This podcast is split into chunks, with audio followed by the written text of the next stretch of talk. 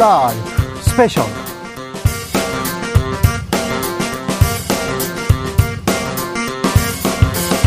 2023년 4월 22일 토요일입니다. 안녕하십니까. 주진우입니다. 토요일 이 시간은 일주일 동안 가장 중요한 일들 정리해 드리는 그런 시간입니다. 시사 1타 강사 두 분 모셨습니다. 양지열 변호사, 박지훈 변호사, 어서 오세요. 네, 안녕하세요. 안녕하세요. 이 방송 영상으로 만나보실 수 있습니다. 네, 그렇습니다. 지금 바로 유튜브에서 주진우 라이브 검색하시면 영상으로도 만나보실 수 있습니다. 주진우 라이브 스페셜 본격적으로 시작하기 전에 이번 주 기억에 남는 기사가 있습니까? 그런 사건이 있습니까? 그런 인물이 있습니까? 태영호 최고위원 얘기를 좀 해야 할 듯 싶습니다. 뭐 지난번에도 사실 제주 4.3과 관련해서도 어, 이게 이상한 좀 실제 역사와 다른 얘기를 북한에서 배웠던 그런 얘기를 강조를 하셨는데. 그러니까요. 이번에도 또 김구 선생이 암살 당한 것도 김일성의 통일전선 전략 때문이다라는 식의 얘기를 했어요. 그 얘기를 단순하게 한 게 아니라 이분이 이제 KBS에서 이제 시사교양 프로그램 하나를 봤는데 잘못 가르치고 있더라는 얘기를 한 겁니다. 그래서 아니 김일성이 이 모든 거를 다 좌지우지했다라는 식의 것이 역사라고. 근데 그 역사를 어 이른바 이 뭐 진보 정권이 들어설 때는 이거 왜곡시키고 있다 이렇게 주장을 하세요. 아니 근데 김일성은 바람과 비를 태양을 이렇게 다루는 그런 신기의 묘수를 쓰잖아요. 축지법도 쓰고. 솔방울로 수류탄을 좀. 아니 그러니까 그걸 그걸 가지고 지금 한국에서 정치를 하겠다고 그렇게 그거 배운 걸 가지고. 아니 굉장히 답답한 게 이제 그냥 객관적인 사실로 제가 뭐 역사학조도 아니지만 김일성이 북한에 들어간 게 1945년도에 소련군 장교 지휘로 들어갔어요. 그 이후에 그 해방 전후에 있었던 일들을 좌지우지할 수 있는 만한 북한에서의 어떤 정책 위치에 있지 않았습니다. 50년대까지 축출당할 뻔했었고요. 한국 전쟁 끝나고 나서도요. 안정적으로 북한을 유지했다고 하는 게 70년대 들어서라고들 보고 있는 게 맞거든요. 그런데 뭐 4.3 사건도 김일성. 김일성. 뭐 김구 선생 사주도 김 이러면 안 되죠. 그러니까 태웅 의원의 말씀에 따르면 제가 잘못 배운 거예요. 아니 우리가 잘못했네. 우리가 잘못했어. 내가 잘못했어. 네. 근데 문제는 사실은 이 역사적으로 대부분 정리가 됐다고 봐야 되거든요. 아, 그렇죠. 논란거리도 사실 없는 얘기인데 저는 더 주목해야 될 부분이 태영호 의원이 뭐 일반인이든지 뭐 그냥 탈북했던 분이라면 이해가 되는데 국회의원이자 네. 집권 여당의 제일 높은 최고위원이에요. 네. 이 발언 하나하나가 무게가 상당히 크다고 봐야 되거든요. 네. 역사의식을 흔들릴 만한 걸 하려면 정말 그 근거가 있어야 돼요. 북한에서 들은 얘기를 자꾸 듣고 갖고 오면 그러면 사실은 그게 근거가 될 수가 없는 얘기고 그러다 보니까 계속 지금 설화 아닌 설화가 지금 전에 진행이 되는 것 같습니다. 아니, 내가 왕년에 말이야 뭘 했어 이렇게 이런 걸 가지고 얘기하는 꼰대들을 봤는데 그거랑 비슷하잖아요 지금 사실. 북한에서 배운 거 이건 완전히 그 정도가 너무 지나쳐요. 그러다 보니까 뭐 김재원 최고, 조수진 최고, 뭐 장혜산 최고 등등 천하람 위원장은 최고위원들 이러다가 이제 다 나가고 김병민 최고위원 한차 남을 것 같다 이렇게 네. 또 얘기를 하더라고요. 그럼 비대위 다시 해야 한다. 만약 네 명이 만약에 문제가 되면 사실은 이 비대위 새롭게 꾸려야 되거든요. 사실 거의 지금 비대위 체제로 가고 있다 이렇게 얘기하는 사람도 있는데요. 아 국민의힘이 새로운 모습을 보여준다더니 계속 이 실언 실언과 정광훈 목사한테 이렇게 헤어나지 못하고 있다 이런 그렇죠. 얘기는 이번 주까지 계속 됐습니다. 네, 뭐 인물로 따지면 태영호, 전광훈 두 사람이 있다고 그러는데 네. 사건으로 따지면 이번 한 주 동안 계속 얘기가 됐던 이 전세 사기. 아, 전세 사기 아, 빼놓을 수 없습니다. 예. 지금 극단적 선택을 함으로써 이제 사회적으로 지금 되게 주목이 되고 있는데 이게 문제는 인천에 해당하는 거 아니 아닙니다. 동탄, 화성, 광주, 부산, 아, 서울도 마찬가지예요. 뭐 전국에 지금 네. 되고 있고 이게 지금 계속 좀 잘못 보도되는 게 뭔가 사기로 자꾸 생각을 하는데 사기도 분명히 있어요. 그렇지만 사기 말고 제도의 맹점을 네. 그냥 뚫고 갔어요. 그러다 보니까 다수의 건물을 보유하고 있는 임대 임대 계약을 체결했던 사람들이 이 부동산 가격이 떨어짐으로써 무자금 무자본 갭 투자했던 사람들이 다 지금 문제가 되는 거거든요. 네. 앞으로 이 문제는 뭐 이번 주에 끝날 문제가 아니고 엄청 오래 갈 겁니다. 왜냐하면 부동산 가격이 정말 하락이 돼, 있, 돼 있고요. 그 다수를 샀던 사람들은 다 문제될 여지가 있기 때문에 이 전세 사기가 가장 문제가 되는데 지금 이것에 대해서 정부가 좀 대책을 내놓기는 하고 있는데 대책이 저는 이제 법률을 하는 입장에서 사, 저희 상담도 개인 많이 받거든요. 사실은 엄발의 오줌 누기나 미봉책에 가까운 대책들이 많아요. 지금 피해자 저 대책위원장께서 네. 그냥 정부는 좀 피해자들한테 좀 듣고 상황을 좀 제대로 파악해 주셨으면 좀 들었으면 이 얘기를 하시더라고요. 네. 이게 뭐 검찰에서 인천 지역이죠. 네. 일부 뭐 범죄단체 조직죄를 적용을 해서 강하게 처벌하겠다. 그리고 이게 대책인 것처럼 경찰에서도 발표를 하고 있는데 범죄단체요? 아, 이른바 예전에 조직폭력배들 단속할 때 썼던 그 그런데요. 조항이거든요. 이 조폭 범단 엮는 게 쉽지 않아요. 어려워요. 굉장히 쉽지 않고 그리고 문제가 뭐냐면 이게 단순하게 사기에서 그치는 문제가 아니거든요. 사실 김기현 지금 국민의힘 대표 같은 경우도 이 문제 때문에 극단적 선택을 한번 빈소에 찾아갔다가 그 대책위원회 그 분들하고 좀 말다, 말다툼을 했다는 보도가 나왔는데 그 대책위원회 분들이 지적한 게 이게 그냥 사귄 절로만 알고 있더라. 사실 훨씬 복잡한 구조적인 문제가 있는데 김기현 대표도 그 문제를 제대로 뭐 이르지 인식하지 못하고 있다라고 주장을 하고 있거든요. 만약에 그분들 말씀이 맞으면 이게 이 어떤 집권 여당부터 문제를 풀어나가야 될 쪽에서 상황 파악을 제대로 못하고 있다는 얘기가 되는 거예요. 그러니까 그렇죠. 그냥 검찰 경찰에서 수사로만 그러니까 풀수 있다고 범죄 단체로 하는 이유는 하나예요. 범죄 수익을 몰수하려고 하는 거거든요. 범죄 단체로 했을 때는 앞으로 전개됐던 거 다 몰수가 가능합니다. 단순 사기면 범죄 제공된 것만 몰수가 가능하고요. 근데 문제는 범단 최근 N번방 때 겨우 적용을 했어요. 지휘 통솔 체계를 갖춰야 되고요.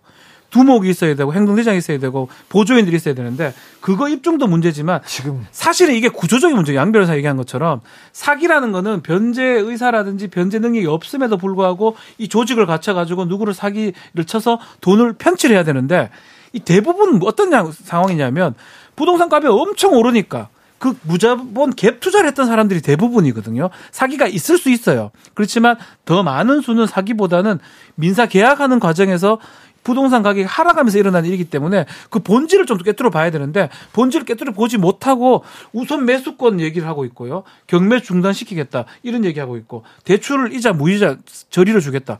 이거 사실은 다 이거 이걸로 해결 책이 될 수는 없거든요. 경매 절차 중단된다니까 당분간은 중단되지 그게 집이 생기는 것도 아니잖아요. 중단도 안 했어요. 중단되는 몇 군데 없고요. 중단은 빨리 해야 돼요. 네. 그 중단해야 되는데 시중은행들도 특별한 어떤 대책이 마련된 상황에서 중단을 요청하면 모르겠는데 그냥 일단 중단만 시킨다라는 정도로 나오니까 별로 따르질 않고 있는 것 같아요. 좀 답답합니다. 사실은 뭐 이걸 좀 사들여서 공공 임대를 한다든지 민주당 주장이긴 한데 그쪽이 얼만큼 돈이 드는지 모르겠지만 그런 방법이 사실은 근원적인 해결책이 될 수가 있거든요. 근데 무슨 범죄로 단체로 엮는다.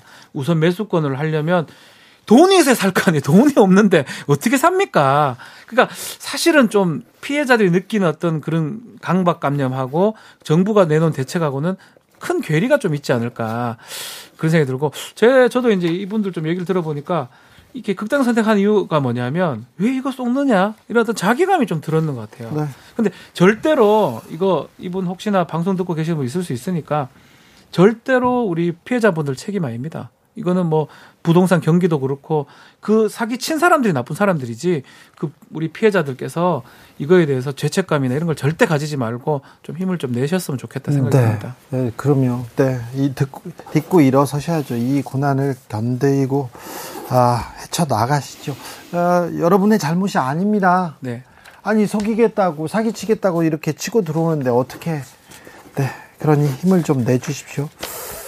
아 주진우 라이브 스페셜 본격적으로 시작해 보겠습니다. 이번 주는요, 이 뉴스가 가장 컸어요. 근데 가슴이 아팠습니다. 윤석열 대통령이 외신과 인터뷰를 했어요. 그런데 우크라이나 군사 지원 가능하다, 이런 얘기를 했습니다. 그리고 대만 얘기를 했습니다. 그러면서 러시아와 중국은 불끈하기 시작했습니다. 아, 우리는 어디 가나 대한민국 외교는 어떻게 되나 긴장감 커지는 한반도에 대해서 지금은 글로벌 시대 그리고 천하람 순천갑 국민의힘 당협위원장에게 들어봤습니다. 외교적, 인도적 지원만 고집하기는 어렵다. 군사적 지원 가능성 열렸습니다. 여기에 미국 기밀 문서에 우리 포탄이 우크라이나로 향하고 있다. 이런 얘기도 나왔는데 이거 어떻게 봐야 됩니까? 예, 그, 어, 유출된 기밀 문건에는 33만 발의 포탄을 어, 폴란드로 우회적 지원하는 방안이 명기돼 있지 않습니까? 예? 문건대로 정확히 실행 중이다. 그래요? 예, 다만 포탄이 가고 있어요? 예, 사실 그 문건과 다른 점이라고 하면은 폴란드로 직접 간 게 아니고 네. 독일의 미군 해군 기지로 갔다. 네. 예, 요게 하나가 다르지만은 시나리오는 똑같아요. 네. 진해항 출발지도 아주 문건대로 똑같아요. 진해 탄약 부도가 있거든요. 네. 예, 거기서 출발을 한 것도 똑같고 그다음에 수량도 비슷해 보입니다. 네. 이렇게 보면은 여태까지 이 문건이 위조됐다고 하시던 분들은 이제 좀 반성 좀 하셔야 되겠어요. 그러네요. 문건에서 얘기한 대책 회의와 그 이후에 저기 실행 계획이 그대로 가요. 지금 네. 그대로 네. 한자도 안 틀려요. 그러니까 이런 상황까지 보면은 애시당초 얼마나 이 한국의 포탄 그 저기 이 반출을 위해서 미국과 국제사회가 압력을 행사했는가가 네. 역력하고 두 번째는 이게 작년 9월부터 요청이 있었던 거거든요. 네. 또 올해 1월에 남토 사무총장도 다녀가고 이때부터 차근차근 준비하면은 부작용이라도 덜할 걸. 네. 3월에 갑자기 정책 결정해서 정상회담 일정에 맞추다 보니 지금 탈이 났습니다. 정상회담 앞두고 우리가 또 뭔가를 줬군요. 아 그러니까 이게 이렇게 그문 비상시에나 할 법한 네. 긴급 수송이 이루어졌다는 정황이 역력한데 이 과정에서 우리 방위사업체와 군이 준비가 안 돼 있었던 거예요. 그러다 보니까 우리 이 포탄을 생산하는 풍산의 연간 155mm 포탄 생산 능력이 맥시멈 잡아야 20만 발인데 네. 그런데 1년 내내 생산해도 20만 발밖에 안 되는데 네. 33만 발? 이게 컨테이너로 계속 실어 나갔다? 네. 그러면은 답은 하나밖에 없어요. 우리 군이 전시 비축용으로 보관하고 있던 네. 전쟁 물자가 빠져나간 거예요. 아 그래요? 방위산업체에서 간 게 아니에요. 이걸 어떤 의미로 그러니까 받아들여야 됩니까? 이거는 155mm는 우리 육군의 주력 화기입니다. 전쟁 초기에 가장 많이 사용하는 무기거든요. 북한의 갱도 진지에서 북한이 포병전을 할 때 대화력전이라고 해서 맞대응 무기가 바로 155mm 자주포. 그 K9 자주포란 말입니다. 그런데 이 저기 저 전시 비축 물량이 원래 기준으로는 30일치 보관해야 되는데 전쟁 때 30일치. 네. 실제 보관 수량은 7, 8일밖에 안 되고. 예. 그래서 모자라다고 원래 아우성인데 예. 그 전방에 2, 3일간 쓸 수 있는 긴급 그 초기 대응 그 분량을 제외하고 후방에 비축돼 있던 전시용 비축 어, 탄약이 상당히 저는 거의 다 빠져나갔다고 봐요. 거의 무장 해제 수준이에요. 그래요? 네. 우리 군의 무장 해제 수준이라고 거의 그 수준이에요. 적어도 대화력전에 있어서는 무장 해제 수준이다. 그러면은 이걸 저기 지상군 주력 화기가 저기 저기 총알이 없는 거예요. 다 못 쓰게 되는 겁니다. 그러면은 얼마나 급하게 처리를 했으면 이런 식으로 됐을까? 저는 만약에 이런 결정이 내려진다면은 지금 육군 참모총장은 직을 걸고 반대했어야 됩니다. 이건 우리 군 와야 되는 거예요. 제가 30년 동안 국방을 들여다봤는데 처음 듣는 일이거든요. 아, 우리 전시 비축탄은 네. 대통령도 못 건드리는 성역이에요. 아, 그 부분에 대해서 조금 더 알아봐야 되겠네요. 그렇습니다. 그런데 이게 나갔다? 이게 지금 이게 얼마나 심각한 문제냐면 안보 위기까지 가는 겁니까? 사실은 뭐 싸울 무기가 없으면 평화 공정, 평화 체제로 가야겠죠. 이를 차라리 평화 협정 체결하고 그러지 않을 바에는 있을 수 없는 일이에요. 그러지 않을 바에는 네. 윤석열 대통령 로이터 통신과 인터뷰를 했습니다. 그래서 어뭐 군사적 지원 얘기를 했고요. 어 대만 해협 얘기도 했습니다. 어떻게 보셨는지요, 소장님? 어, 대만 해협을 둘러싼 긴장, 긴장 이제 이런 것에 대해서 중국의 책임이다 이런 취지의 아마 그 예. 그 발언을 하실 것 같아요. 그런데 이제 그 중국이 그 무력으로 현상을 바꾸려고 하는 것에 대해서 반대한다. 원론적으로 맞는 얘기죠. 얘기죠. 네. 예. 그런데 이제 모든 외교 그 발언이라든가 외교적인 협상 이런 것들은 어 그렇게 말을 하는 데 있어서의 어떤 그 뒤에 따라가는 그, 그 폭풍에 대해서는 생각해 봐야죠. 그렇죠. 전략. 그러니까 왜 그런 이제 그런 이야기를 했을 때 그 다음에 그 발생할 수 있는 모든 이런 것에 대한 준비가 되어 있는가. 이게 최종적인 그 결론적인 차원에서 마지막으로 말을 나가는 것인지 외교적인 발언인데 네. 그렇다면은 그 이후로 어, 중국과의 어떤 그, 그 관계에서 벌어질 수 있는 이런 것들이 다 준비가 되어 있는가 이 부분에 있어서는 글쎄요 좀 회의적인 그런 그, 그 생각이 들 수밖에 없거든요. 그렇기 때문에 그 명분은 맞죠. 이런 그 말은 그 맞는 말이고 그런데 또 누구나 할 수 있는 말이고 어 그런데 이제 그 대책이 그게 어디에 있느냐. 그거는 사실 굉장히 회의적이라고 할 수 있는 거죠. 자, 우크라이나한테 자, 포탄을 준다고요? 그러면 러시아는요. 자, 대만에 대해서 자, 중국 나서지 마라. 무력 나서지 말아라. 좋습니다. 중국은요? 어떻게 해야 됩니까? 아니 이먼 유럽의 우크라이나 전쟁에도 이렇게 그 압박을 느끼면은 결국은 포탄 내놓을 수밖에 없는 게 한국의 형편이라면 네. 하물며 가까운 대만에 대해 가지고 이제 미국이나 서방 사회가 한국의 역할을 요구하면 피해갈 수 있겠습니까? 그렇죠. 저는 이미 답이 나왔다고 봐요. 이 로이터 통신 인터뷰는 그런 한미 정상회담을 앞두고 그런 태도를 선명하게 보여준 거예요. 윤석열 대통령 여태까지 자주 했던 얘기가 뭡니까? 미중 관계에서 전략적 모호성 유지하지 않겠다. 전략적 모호성을 전략적 명료성으로 바꾸겠다. 네. 본인이 하신 얘기 아닙니까? 네. 그러면 우크라이나 전쟁에 포탄까지 보내는데 대만 해협에 대해서 모른 채 한다? 그건 말도 안 되는 얘기고 이제는 확실하게 이제 중국 러시아의 어떤 견제를 감수하고 불사하고서라도 태도를 분명히 하신 거예요. 예. 그러면은 이제 뭐 대만 얘기가 오늘도 나오겠습니다만은 중국 러시아로부터의 압박이 동시에 커질 수 있어요. 앞으로 저기 한반도 지정학 리스크 다시 계산해야 됩니다. 윤 대통령의 무기 지원 시사. 자, 러시아에서는 전쟁 개입이다 하면서 즉각 경고하고 나섰습니다. 근데 이게 이제 대통령의 워딩이라는 거는 바로 잡을 수가 있습니다. 저희가 대통령이 단독 인터뷰를 할 때. 외신 인터뷰는 통상 그렇습니다. 네, 보통 이제 단독 인터뷰 할 때는 보통 하는 조건 자체가 네.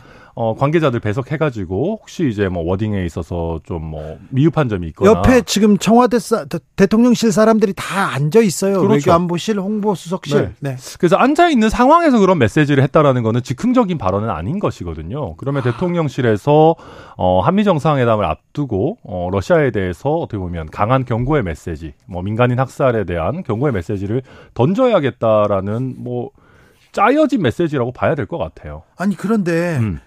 아, 지금 인터뷰 하나에 음. 러시아에서 발끈하고 중국이 또 발끈하고 나섰어요. 네. 이거는 외교적으로 이렇게 뭐 노이즈 마케팅 하는 거 아니지 않습니까? 도움이 그, 될까요? 그러니까 저도 외교 전문가가 아니기 때문에 이게 뭐 어떤 식으로 가는지는 좀 애매하고 뭐라고 할까요? 이게 이제 지금 타이밍에 뭐 전략적으로 옳은 건지 아닌 건지 저도 사실 잘 판단이 되지는 않습니다. 다만 어, 원칙적인 관점에서 보면 러시아가 우크라이나를 침공한 것은 잘못이고 잘못이죠. 네, 거기에 대해서 민간인 학살하고 있는 것은 국제사회의 규탄을 받고 있는 것이거든요. 규탄합니다. 네, 그래서 그런 부분에서 저희가 메시지를 낼 수는 있는 것이고 다만 러시아와의 관계에서 이걸 어떻게 좀 잘 풀어갈지 어, 뭐 이게 이제 외교 관계 숙제고 또 한 가지는 이런 게 있으면은요. 우리의 그 한미 정상회담에 있어서 성과의 부담이 커집니다. 네. 그러니까 실제적인 우리 그렇죠. 한국 이제 국내 정치에 미치는 영향을 놓고 보면 네. 어, 우리가 이렇게까지 이제 한일 관계에 대해서도 이제 개선을 하기 위해서 열심히 우리는 노력을 좋고. 했고 네. 어, 러시아에 대해서도 이런 강한 경고의 메시지를 던졌으면 이제 미국 쪽에서 어떻게 화답을 할 거냐라고 하는 부담이 또 커질 것이고 또 한 가지는 이제 대통령실에서 러시아 쪽에다가 잘 읽어봐라 뭐 이런 식의 얘기를 했잖아요. 예. 그 대응은 저는 좀 그다지 좋았는지 잘 모르겠어요. 그렇죠. 대통령실의 대응이라고 보기에는 좀 너무 어디 거칠다 이런 그러니까 지적이 있습니다. 뭐 러시아와의 관계에서 그렇게 할 수 있는지 뭐 잘 모르겠습니다만은 저는 그거 보면서 약간 바이든 날리면 느낌처럼 예전에는 듣기 평가였는데 이제는 읽기 평가냐 이런 얘기가 좀 떠오르더라고요. 네. 그래서 글쎄요, 우리가 이제 어, 외교 메시지가 국내 정치에 미치는 영향도 우리가 좀 면밀하게 살펴봐야 된다 그렇게 봅니다. 그렇죠. 음. 또 왜, 국익이 가장 중요한 거 아닙니까? 그런데 그럼요. 아무튼 인터뷰 하나에 러시아가 지금 발끈하고 네 중국은 불끈하고 있습니다. 주진우 라이브. 아, 한반도 긴장감 커집니다. 정상회담을 앞두고 외신 인터뷰에서 이런 발언이 나왔습니다. 분명히 인터뷰에 홍보수석도 있을 거고요. 외교안보의 사령탑들도 앉아 있었을 텐데 이 말, 이 발언이 의도된 발언인가? 어찌됐던 긁어 부스럼 아니냐? 이거 마이너스 외교냐? 이 외교 리스크는 커지고만 있습니다. 그러니까 내용이야 뭐 저도 지금도 걱정스럽거든요. 솔직히 그냥 멍멍한 정도가 아니라 아니 이렇게까지 이게 위기감을 느꼈던 적이 있을까 최근 들어서 싶을 정도의 상황인데 그 상황이 대통령 인터뷰에서 나왔다는 게 너무나 좀 답답한 거고요. 인터뷰라고 하는 게 다 원고 미리 며칠 전에 다 보내주고요. 질문. 답도 나와요. 답도 다 이렇게 검토 거쳐서 그냥 즉흥적으로 하시는 답변이 아니잖아요. 대통령이 국가 원수가는 답변인데. 근데 그런 자리에서 이런 정도의 어떻게 보면 파장을 일으키려고 예상을 못했을까? 그리고 막상 파장이 일어나고 나서 또 또 그 이후의 반응도 원론적인 얘기였고 앞으로 문제가 생긴다면? 인터뷰 똑바로 읽어봐라. 이게 이게 어, 그, 그런 취지가 아니었고 러시아가 앞으로 어떻게 하느냐에 따라서 뭐 이 앞으로 방향이 달라 달려 있다. 이런 반응이 나오니까 인터뷰도 이상하고 그 이후에 해명도 이상하고 여전히 상황은 걱정스럽고 그래요 지금. 지금 러시아에 진출한 기업들, 중국에 진출한 기업들, 어 이제 조금 뭐 다시 벌벌 떨기 시작했어요. 그렇죠. 러시아에 수많은 기업들이 가 있고요. 나중에 이제 전쟁이 뭐 언제 맞춰질지는 모르지만 어쨌든 간에 자원도 뭐 가스라든지 우리랑 거래가 좀 많이 되고 있는 상황입니다. 앞으로 이거 다 이제 문제가 될 여지가 있는데 중국도 마찬가지거든요. 최대 교역국인데 올해부터 지금 많이 떨어진 상황 아니겠습니까? 다시 좀 기지개를 펴는데 또 더 나아가서 이 안보적인 측면에서 어떤지 몰라도 경제를 봤을 때는 이런 어떤 언어라든지 발언 또 러시아의 반응 중국의 반응에 따라서 주가가 출렁거립니다. 경제가 휘청거릴 수가 있거든요. 지금 벌써 주식 시장에서 반응이 오는 것 같기도 하고. 그래서 한편으로는 뭐 실수한 거 아니냐는데 저도 마찬가지로 양절 변호사님 말씀처럼 구 인터뷰 지가 벌써 왔던 거를 답변했다면 의도한 바고 무슨 의도가 있었냐 이렇게 보면 결국은 이번 정상회담 가기 전에 저번에 일본 순방 가기 전에도 요미리하고 인터뷰했듯이 그 같은 맥락인데 뭔가 좀 선물을 좀 줘가지고 뭔가 극진의 대접을 받고 그런 뉘앙스로 지금 보이거든요. 미국에 올인하면서 우리는 미국 분이다. 그래서 경제 외교 보따리 내놔라 이 얘기입니다. 근데 경제 외교 보따리 아니에요. 제가 봤을 때도 그것도 아, 그 미국에 올인하는 모습은 맞는데 맞아 보이는데 외교나 특히 안보 측면에서 받을 걸 받고 경제는 뭐 어차피 좀 어려우니까 포기하려고 하는 거 아니 이런 느낌이 많이 듭니다. 아 지금 근데 그러면 아유. 외교 보따리를 아니 안보 보따리를 받기 위해서 안보를 불안하게 왜, 만든다고요? 제 개인적 생각인데 아니면 정말 다행인데 어차피 저기 어 인플레이션 인플레이션 감축법에 우리 기업들 포함이 안 됐어요.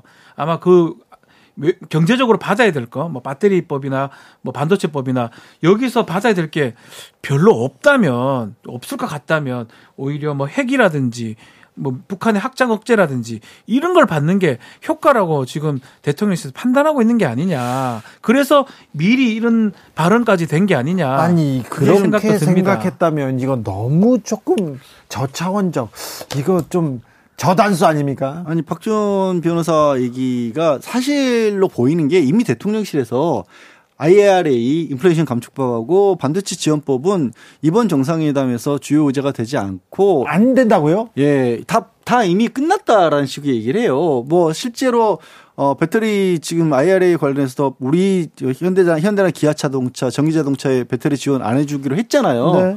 그게 그래서 결국 미국 차하고 많게는 990만 원까지 차값이 차이가 나도록 됐지만 여전히 뭐 리스트되는 차라든가 일부 차량 같은 경우 지원을 받으니까 그걸로 된 거 아니냐라는 식으로 대통령실에서 오히려 얘기를 했고 기대를 하기로는 거꾸로 기대를 했죠.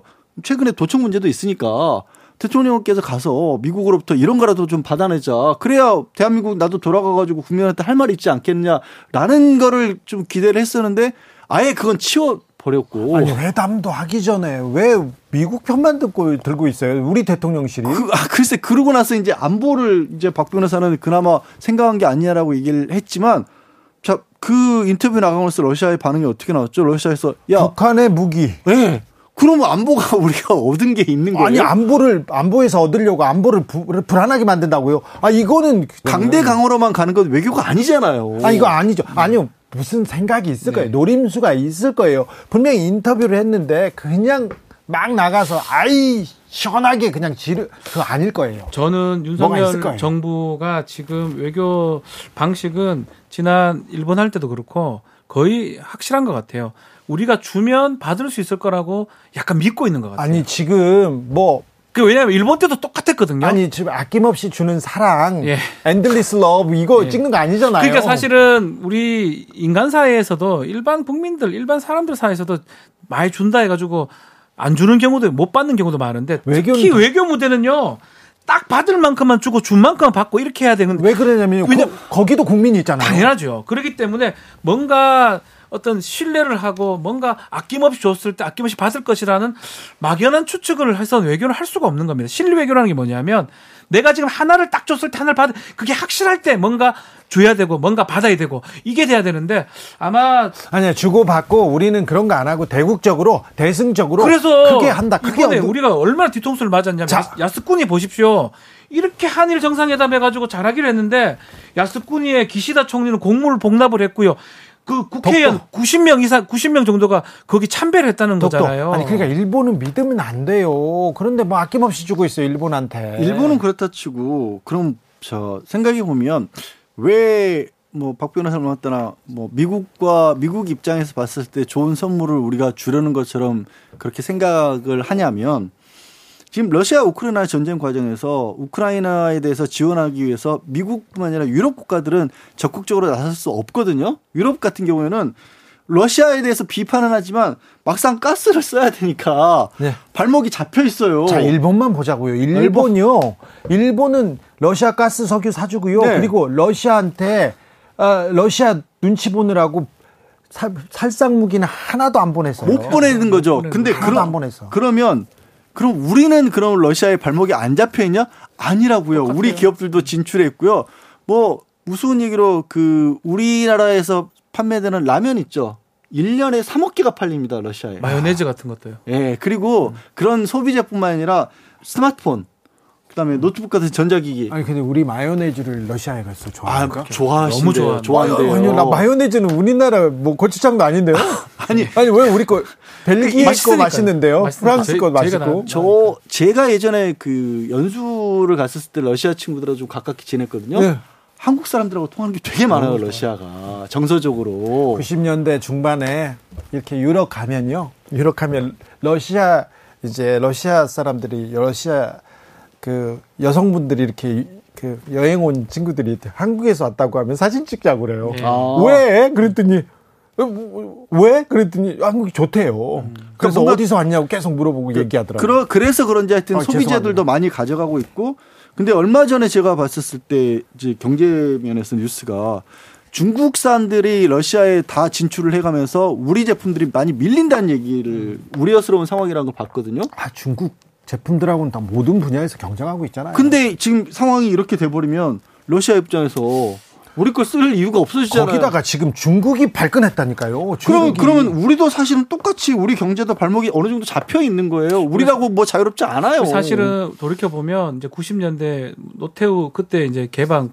중국이나 러시아하고 이제 한 이후에 돌이켜 보면 러시아하고도 큰 문제 없이 잘 지냈죠. 잘 지냈었어요. 잘 지냈죠. 뭐 중국은 조금 왔다 갔다 하긴 했지만 네. 뭐 사드도 있고 했기 때문에 근데 지금 사실 우크라이나 전쟁이 뭐 인도적으로 당연히 그런 얘기를 할 수 있지만 무기가 간다는 거는 적국이 되는 거거든요. 자, 북핵 개발에 대해서 중국도 반대하고 러시아도 반대했어요. 그렇죠. 그리고 어, 뭐 무기 개발에 대해서 러시아에서 도와주지 않았어요. 그런데 지금 정권의 2인자 전 대통령이 러시아의 전 대통령이 북한에 우리가 무기를 주면 그 얘기를 그 부분이거든요. 러시아도 그거를 눈치 봤기 때문에 우리랑 우호 관계 같은 눈치 봤기 때문에 북한에 대해서 뭔가 첨단 무기라든지 무기에 대해서 기술 지원이 없었어요, 사실은.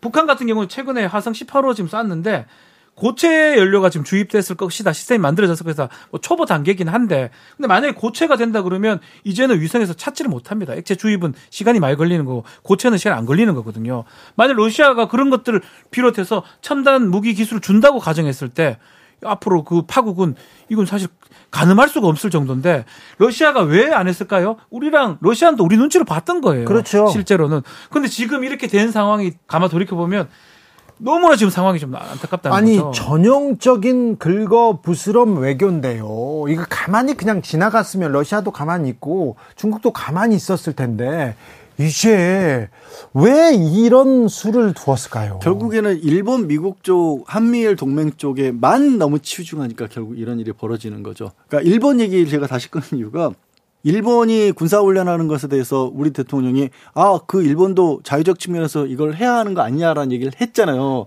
용인을 했잖아요. 그러고 나서 얼마 안 있어서 중국이 어떻게 반응을 했는지 아세요? 일본과 중국은 직접적으로 경, 저, 견제를 하고 있잖아요. 중국이 북한의 미사일 실험에 대해서 북한도 저쪽이 저렇게 세게 나오니까 북한도 저 자기들 방어 측면에서 이 훈련해야 하는 거 아니냐라고 중국이 그렇게 발표를 해버렸어요. 중국이 그동안 자제하라고 했었는데. 네, 그동안은 야, 야, 니네 왜 그래 그러다가 갑자기 아, 우리가 일본 편을 그렇게 대놓고 들어주니까 중국도 아, 북한 니들 돼. 그러면 제일 심각하게 그 긴장이 고조되는 한반도예요. 자, 사드 배치 이후에 중국이 우리에게 보여준 태도 있지 않습니까? 외교적으로, 경제적으로 그런데 그거 말고도요. 자, 너무 많은 분야에서 너무 많은 일들이 벌어진다. 심지어 공항에 이렇게 들어가잖아요. 한국 사람들 아무 이유 없이 서 계세요. 이렇게 합니다. 네, 뭐 상관없어요. 안 해주는 거 아니에요. 한 두 시간 있다가 해줍니다. 네. 한국 비행기가 가잖아요. 그러면 이게 착륙이 어렵습니다. 착륙을 뭐 안 해주는 건 아니고요. 기다려요. 다른 비행기 가고요.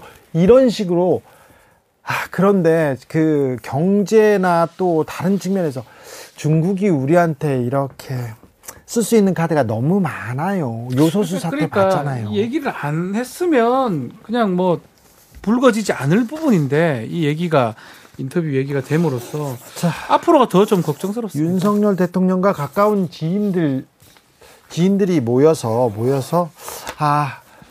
윤 검사가 외교에 대해서 전혀 이렇게 고민이 없었고 공부가 없었고 철학이 없는데 여기서 큰 걱정이 나올 거다 이런 얘기를 했다고 합니다. 음. 그런데 국내에서는 국내에서는 뭐 야당과의 관계 뭐 그렇게 해서 삐걱거리고 어, 달그락거릴 수도 있으나 외교에서는 한마디가 엄청난 파장을, 엄청난 위기를 가져올 수도 있다는 것을 유념 이제는 좀 나갈 때마다 조금 문제가 좀 났었기 때문에 이번에 순방은 뭐 저는 개인적으로 좀 잘 됐으면 좋겠다. 이건 뭐 잘 돼야죠. 나라를 너무 위해서, 잘 돼야 된다. 대한민국을 위해서, 국민을 위해서. 벌써 던져 놓은 게 너무 많아가지고 좀 잘 될.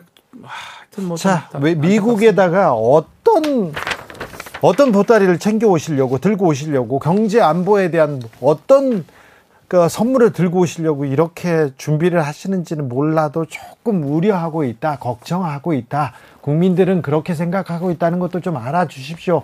이런 얘기한다고 해서 반대해서 그래. 너는 반대편이고 가짜 뉴스 만들지 마. 이렇게 생각하시는 건 아니겠죠? 아닐 겁니다. 아닐 거예요. 아니, 가짜 뉴스가 여기 어디 있어요 지금? 아, 자, 네. 여러분께서는 지금 주진우 라이브 스페셜을 듣고 계십니다. 주진우 라이브 스페셜 민주당으로 가볼까요? 민주당은 돈봉투 의혹 파장 계속해서 커져만 가고 있습니다. 자, 이 돈봉투 의혹 민주당에 어떤 영향을 미칠지 정치권에 어떤 영향을 미칠지 장성철, 장윤선 두 분과 짚어봤습니다. 돈봉투를 바라보는 민주당 지도부의 자세 그리고 송영길 전 대표 어떻게 보고 계십니까? 저부터 얘기할까요? 네, 장윤석 기자님 어떤 얘기 들려주실지 궁금합니다. 지금 내부가 많이 복잡한 것 같긴 해요. 근데 이제 제가 오늘 마지막으로 어, 막 취재를 종합을 했더니 이제 어떤 얘기가 나오냐면 송영길 대표의 경우에는 설령 정치가 끝나더라도 인간적으로 존경받는 선배로 마무리를 하고 싶다면 어서 들어와라. 네. 이런 얘기가 나옵니다. 이상민 의원도 그 얘기했어요. 지금 그럴 때가 아니라 빨리 들어와라. 그러니까요. 그러니까 모두가 불명예스러워지는 길로 가려고 하는 거냐. 당을 이렇게 치욕스럽게 만들고 정치를 떠날 거냐. 당의, 아니면 당의 위기감이 크군요. 아, 굉장히 큽니다. 딴 건 몰라 돈봉투가 뭐야? 돈봉투가 이런 분위기가 굉장히 크게 있고요. 뭐다 예. 떠나서 뭐 알든 모르든 뭐 모르는 일이 있더라도 반드시 책임지는 자세로 와서 소상히 밝히겠다. 예. 이렇게 얘기를 하고 말이라도 최대한 빨리 들어가겠다. 이렇게 얘기를 해야지. 뭐 연합뉴스 기자하고 통화해가지고 만나서 뭐 날짜를 박제하고 언제 갈지 안 들어올 수도 있다 이런 얘기를 하는 것은 옳지 못하다 이런 얘기를 하고요. 다만 제 장기 체류로 나왔기 때문에 지금 당장 들어갈 수 없고 집 문제, 학교 문제 뭐 여러 가지 걸린 게 많이 있을 거 아닙니까? 그렇기 때문에 뭐 되는 대로 정리되는 대로 좀 들어가서 입장 표명하겠다. 그리고 필요하면 조사도 받겠다. 이렇게 얘기를 해야지 전직 당 대표가 이렇게 하는 것은 대단히 국민들이 보시기에 무책임해 보일 수 있다. 이건 아니다. 이런 분위기입니다. 장성철 소장님 비판을 어디부터 해야 될까요? 음, 다 하세요. 네. 편하게 하세요. 네. 송일 대표는 무책임함의 극치를 보여주고 있죠. 지금 당이 이 사건 때문에 6일째 난리인데 본인은 한가하게 어 이번 주말쯤에 22일쯤에 기자회견 할게요. 언제 들어갈지 모르겠어요. 이런 식의 입장 표명을 하고 있잖아요. 이것은 당대표까지 역임을 하고 본인 때문에 이러한 일이 벌어지고 있는데 상황을 너무 안이하게 보고 있다라고 말씀을 드리고 평론가인 저희 입장에서는 빨리 귀국해서 네. 밝힐 건 밝히고 조사받을 건 조사받고 뭐 처벌 받을 거 있으면 받아라. 그게 민주당을 조금이라도 진흙탕에서 끌어 끄집어내는 그러한 당 전직 당 대표로서의 책임감이 아니냐 예. 그런 생각이 드는데 저는 이 상황은 결국에는 이재명 당 대표, 박홍근 원내대표의 탓이 크다라고 말씀드릴 수밖에 없어요. 왜요? 두 가지 관점인데 하나는 작년 9월에 정철승 변호사가 네. 당시 이정근 부총장의 변호인 역할을 했었거든요. 예. 그때 이정근 부총장이 구속영장 실질 심사를 들어갔을 때 정철승 변호사가 본인 SNS에다가 뭐라고 올렸냐면 이거 공개되면 민주당 피바람 불 거다. 상황의 이런 중요함을 민주당만 지금 모르고 있다. 이런 식의 얘기를 썼어요. 그러네요. 그러면은 있었죠. 네. 그러면은 당연히 민주당 지도부에서는 이 사건이 뭔가 쭉 그때부터 상황을 파악을 하고 선제적인 조치를 할 수 있었던 것들은 조치를 했어야 해요. 지금은 이렇게 그러네요. 그냥 넉나가 있으면서 손 놓고 있는 거는 무책임해 보이고 또한 이재명 당대표가 어제 저희들 뭐 철저하게 진상 규명을 하고 뭐 조치할 건 취하겠습니다. 라고 얘기를 했어요. 말로만 하고 있어요. 셀프 조사 안 하겠대요. 왜? 실효성이 없어서. 윤리심판원은 왜 있어요? 이런 것들을 조사하고 잘못된 것들 판단해서 당에서 조치할 것 조치하라고 윤리심판원이 있는 거잖아요. 근데 아무것도 안 하겠대요. 그냥 검찰에서 정치적인 고려 없이 공정한 수사 해달라고 요구만 하고 있어요. 음. 언제부터 그렇게 검찰을 믿었어요? 음. 아무것도 안 하겠다는 얘기예요. 그러니까 좀 나눠서 설명을 좀 드려야 될 것 같아요. 그러니까 제가 취재한 바에 따르면 우선 첫 번째 그 작년 10월 이 사건이 시사저널에 처음 보도됐을 때는 일종의 뭐 이정근발 친문 게이트 뭐 이렇게 하고 그때 등장했던 인물들하고 지금 받글 형태로 돌고 있는 명단이 많이 다르잖아요. 그러니까 음. 이를테면 저도 그 점은 좀 지적을 하고 싶은데 그때부터 사실은 준비했어야 됐다. 음. 이게 무슨 사건인지 어떻게 되는 건지 뭐 그런데 사실은 뭐 이재명 대표 문제 뭐 등등이 있고 뭐 이래서 경황이 없었나 뭐 이런 생각이 좀 들기도 하지만 그럼에도 불구하고 그 그러네요. 그 문제는 좀 당에서 문제가 터졌을 때 그때부터 준비했어야 됐다라는 생각은 좀 든다라는 생각이 좀 들고 그 조사 안 하겠다는 것은 아니더라고요. 제가 취재를 해보니까 어, 자체 조사는 하고 있는 것 같아요. 근데 이것을 바깥으로 드러내놓고 만약에 진상조사위원회 위원장 두고 뭐 조사단 두고 이렇게 임명을 하면 조사 결과도 발표를 해야 되고 또 조사 결과 보고서도 써야 되고 그런데 여기에서 한치의 오차라도 발생하면 거봐 저 민주당 제대로 완전히 이거를 입막음용으로 하려고 했었네라는 비난이 올 것을 실제로 걱정을 하고 지난 일요일 저녁 회의 때 그 얘기가 나왔었다고 해요. 최고위원들 모여서 얘기할 때. 그래서 이걸 어떻게 할 거냐. 그러니까 취재를 해보니까 그 전날 당 대변인 명의로 진상조사단이 먼저 나가요. 네. 그래서 일부 최고위원들은 아, 당대표가 진상조사단 하려고 했나 보다. 그러니까 대변인 명의로 저 입장이 나갔겠지. 이렇게 생각을 했다는 거예요. 그런데 일부 최고위원들은 지금 잘못 조사했다가 오히려 역풍될 수 있는데 그렇게 하면 안 된다라고 해서 일요일 날 긴급 회의를 다시 요청을 했다는 거예요. 그래서 최고위원회가 다시 모여서 그 자리에 뭐 최고위원들마다 각자 의견을 발표를 하고 그리고 나서 이재명 대표 의견을 얘기를 들었는데 오히려 대단히 이제 좀 단호하게 이 문제 세게 대응을 해야 될 필요가 있고 설령 우리가 모르는 일이 있다 하더라도 그 문제에 대해서는 책임지는 자세로 가야 된다라는 게 이재명 대표의 입장이었다고 하더라고요. 예. 그래서 아무것도 안 한다. 이것은 잘못된 사실이고요. 실제 내부에서는 어 알아보고 있고 상황이 어떤지 파악을 하고 있는데 협조가 잘 되는 것 같진 않아요. 왜냐하면 제가 그 명단에 돌고 있는 의원들한테 전화를 했어요. 해봤더니 해봤더니 해봤더니 말도 안 되는 얘기다. 첫 번째 반응. 두 그래요? 번째는 설령 이게 조사가 된다 하더라도 증거가 있을 수 있겠냐. 나오기가 어렵다. 세 번째. 이게 사실은 돈이 실비 개념 성격이 많다. 그러니까 네. 일종의 뭐 밥값, 밥값, 차비, 뭐 기름값, 뭐 이런 등등 뭐 이런 거다라는 얘기를 합니다. 그러니까 그게 법 위반이에요. 그러니까 그게 정당법, 정치자금법 위반이 되는 건데요. 돈을 받았다면 큰 문제가 됩니다. 일단. 그렇습니다. 받았다면 그래서 큰 문제가 되는 건데 뭐 민주당 내부가 뭐 아무것도 안 하고 셀프 조사도 안 하고 뭐 이런 것은 아니더라. 내부는 사실 기민하게 움직이고 있더라. 다만 공개적으로 막 이렇게 이렇게 활동을 네. 뭐 우리가 이거 할 거예요라고 안 하는 것 뿐이다. 이 정도 될 것 같아요. 공식적으로 공개적으로 어떤 공식적인 기구가 조사를 하지 않고 기민한 대응을 하지 않는다면 아무것도 안 하는 거죠. 비공식적인 차원에서 내부적으로 한다라는 게 말이 됩니까? 그 얘기는 하는 것 같아요.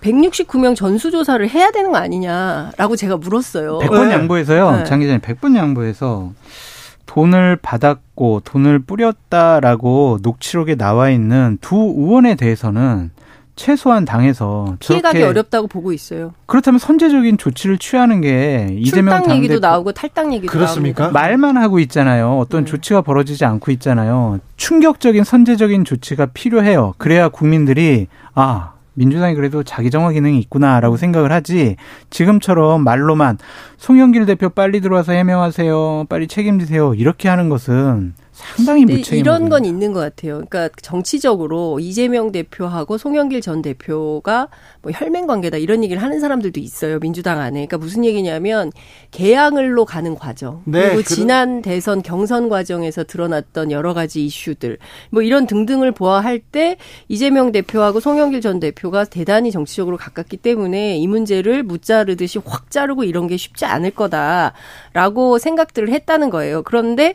생각보다 단호한 단호하게 이재명 대표가 일요일 날 밤 회의에서 세게 나와서 아, 송 대표하고 뭐가 뭔가 없었나 보다 오히려 안심을 했다는 거예요. 그래서 지금 상황은 어떠냐면요. 민주당 입장에서는 이런 거예요.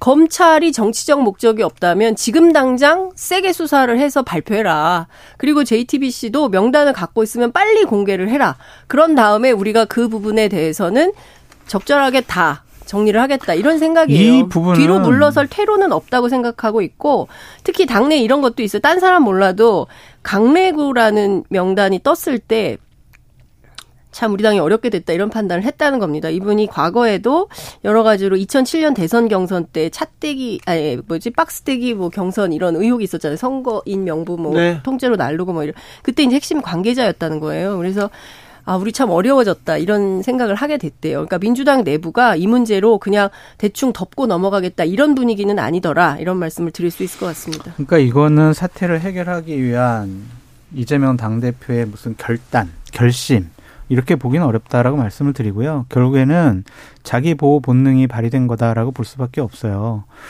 그러니까 부정을 하는 거죠. 그러니까 이게 일관돼요. 이재명 당대표의 과거 행적을 봐도. 그러니까 대장동 사건과 관련해서 실무적인 보고를 받았고 같이 출장까지 간 고 김문기 씨를 나는 모른다라고 한 것.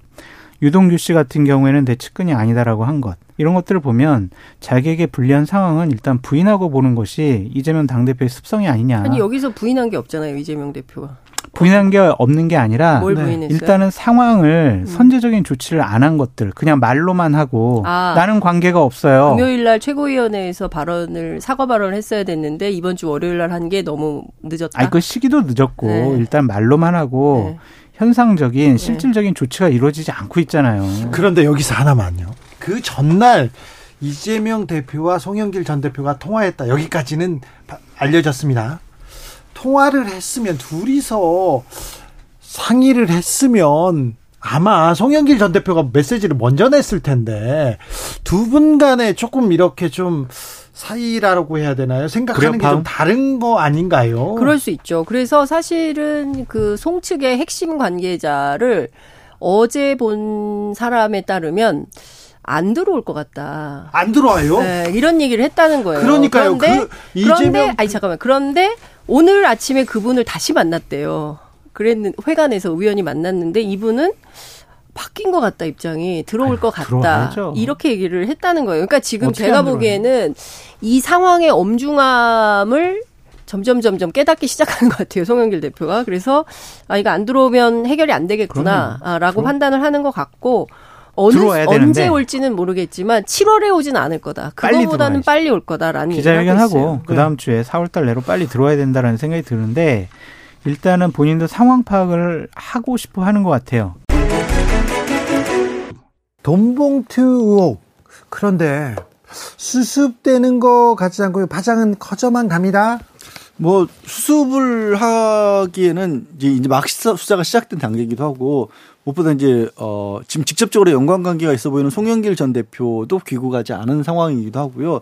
그리고 그보다는 더 근본적으로 아까 좀 전에 두 분도 그런 지적들 하셨는데 뭐 민주당 내에서 예전에 제가 민주당 중진급 의원 한 분들하고 식사를 하는데 지금 민간 사회에서 적용되는 어떤 회계 처리라든가 이런 기준으로 적용을 하면 이거 다 문제되는 게 너무 많다는 식의 고백을 하시더라고요. 정치권에는, 정치권에는 아직도, 아직도 관행이라는 이름으로. 예, 네, 그게 뭐 사실 뭐 후원금 공개하고 다 회계 처리하고 깨끗하게 처리하면 처리할 수 있는 것들도 그냥 아름아름으로 그냥 현금으로 주고받고 이런 것들이 아직도 많이 남아있다는 얘기를 얼마 전에 불과 들었거든요.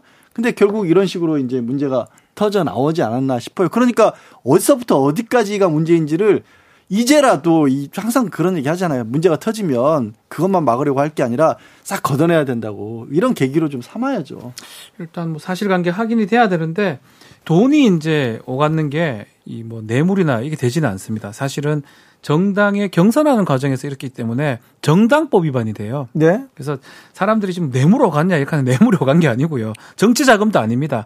받은 사람 입장에서 신고를 하지 않거나 이러면 정치 자금 위반이 될 수가 있는데 기본적으로 지금 정당법 정당에서 경선하는 과정에서 뭔가 어, 누구를 당선시킬 목적으로 금품이 오갔을 때 그 규정에 지금 되는 상황이라고 봐야 될 것 같고요. 이제 지금 녹음 자료 근거로 해서 각 내구 이제 중심으로 돼서 이 돈이 그 해당 의원들한테 지역위원장한테 갔는지 이제 갔다면 그 사람들은 무슨 의도로 이 돈을 받고 어떤 의도를 갖고 있는지 확인을 다 해야 됩니다. 사실 확인하려면 보고 같은 개선이 있기 때문에 당시 당대표 후보였던 또 당대표가 됐던 송영길 전 대표가 이제 사실 와서 이제 하는 부분이 가장 필요한 부분으로 보이고요.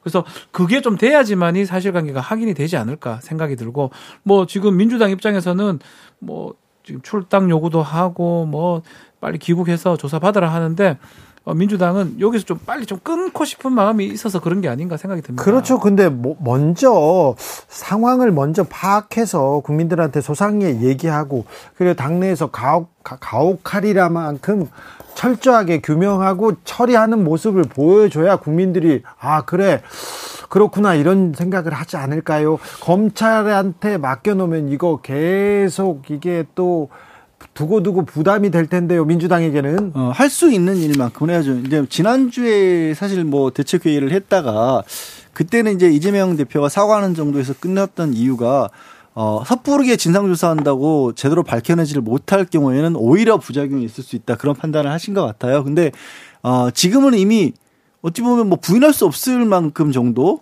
그러니까 돈이 오간 것만큼은 부인하기 어려운 상황이잖아요. 박 변호사 지적했다시피 실제로 그게 경선에 영향을 끼칠 목적이었냐 이런 부분들에 대해서만큼은 밝혀야 된다는 거고 거, 거기에 대해서 아까 제가 드렸던 말씀은 이 건이 아니더라도 그런 여지가 있는 부분들마저도 네. 왜 전당대회 하면서 굳이 이렇게 뭐 자기네들 예를 들어서 조직 관리를 위해서 설령 썼다고 할지라도 이런 식으로 외부에서 스폰서를 끌어와서 그거를 또 현금으로 봉투로 만들어서 나눠줘야 했는지 이런 거를 언제까지 봐야 돼 국민들이 구태 그렇죠. 구태입니다. 어, 이거는 네. 악취가 납니다. 그거 하지 말라고 정당법에도 그거 막아놓고 음. 정치자금법에 받은 돈 신고하도록 해놨고 또 합법적으로 후원금 모을 수 있도록까지 해줬잖아요. 그리고 그거 국회의원들이 만드셨잖아요. 그거 지켜야죠, 당연히. 음, 그렇죠.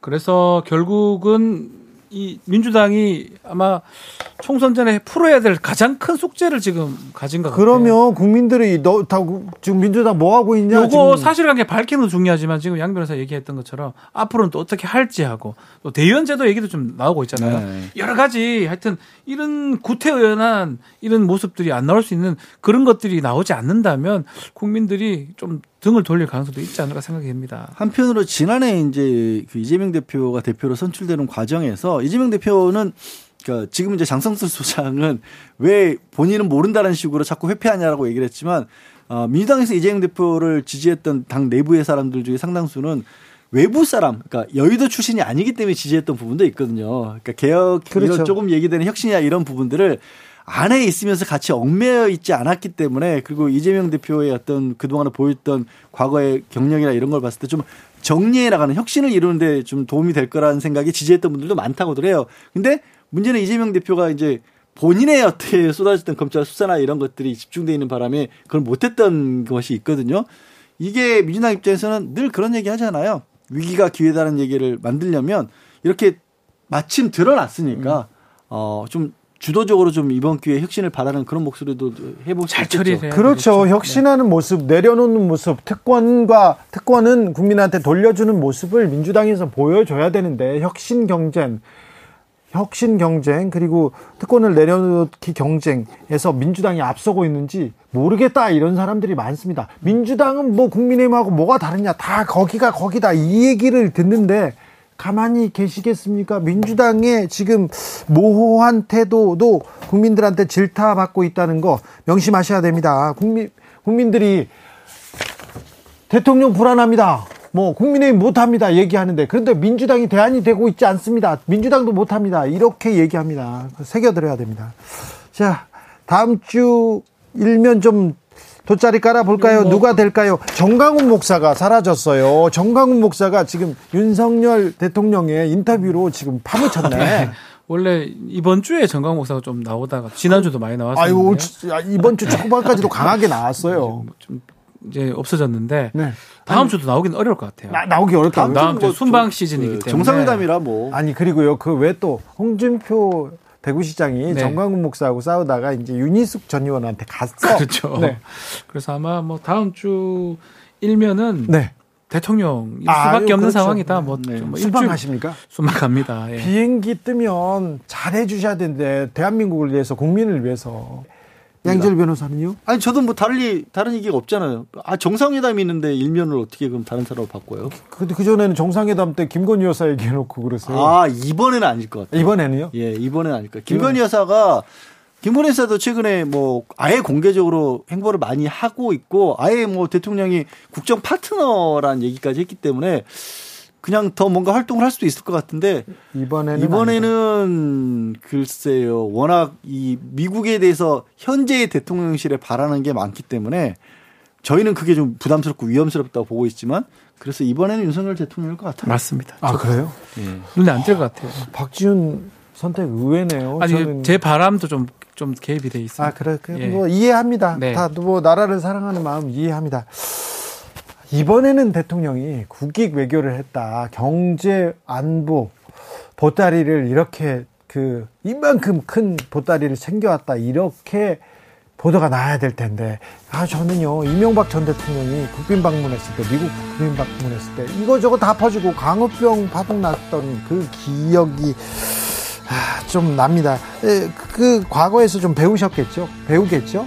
잘 하시겠죠? 잘 네. 해야죠. 잘 다녀오시라고 생각해 봅니다. 좀 기원합니다. 주진우 라이브 스페셜 여기서 인사드리겠습니다. 양지열 변호사, 박지훈 변호사, 오늘도 감사합니다. 네, 고맙습니다. 고맙습니다. 저는 다음 주 월요일 오후 5시 5분에 돌아오겠습니다. 지금까지 주진우였습니다.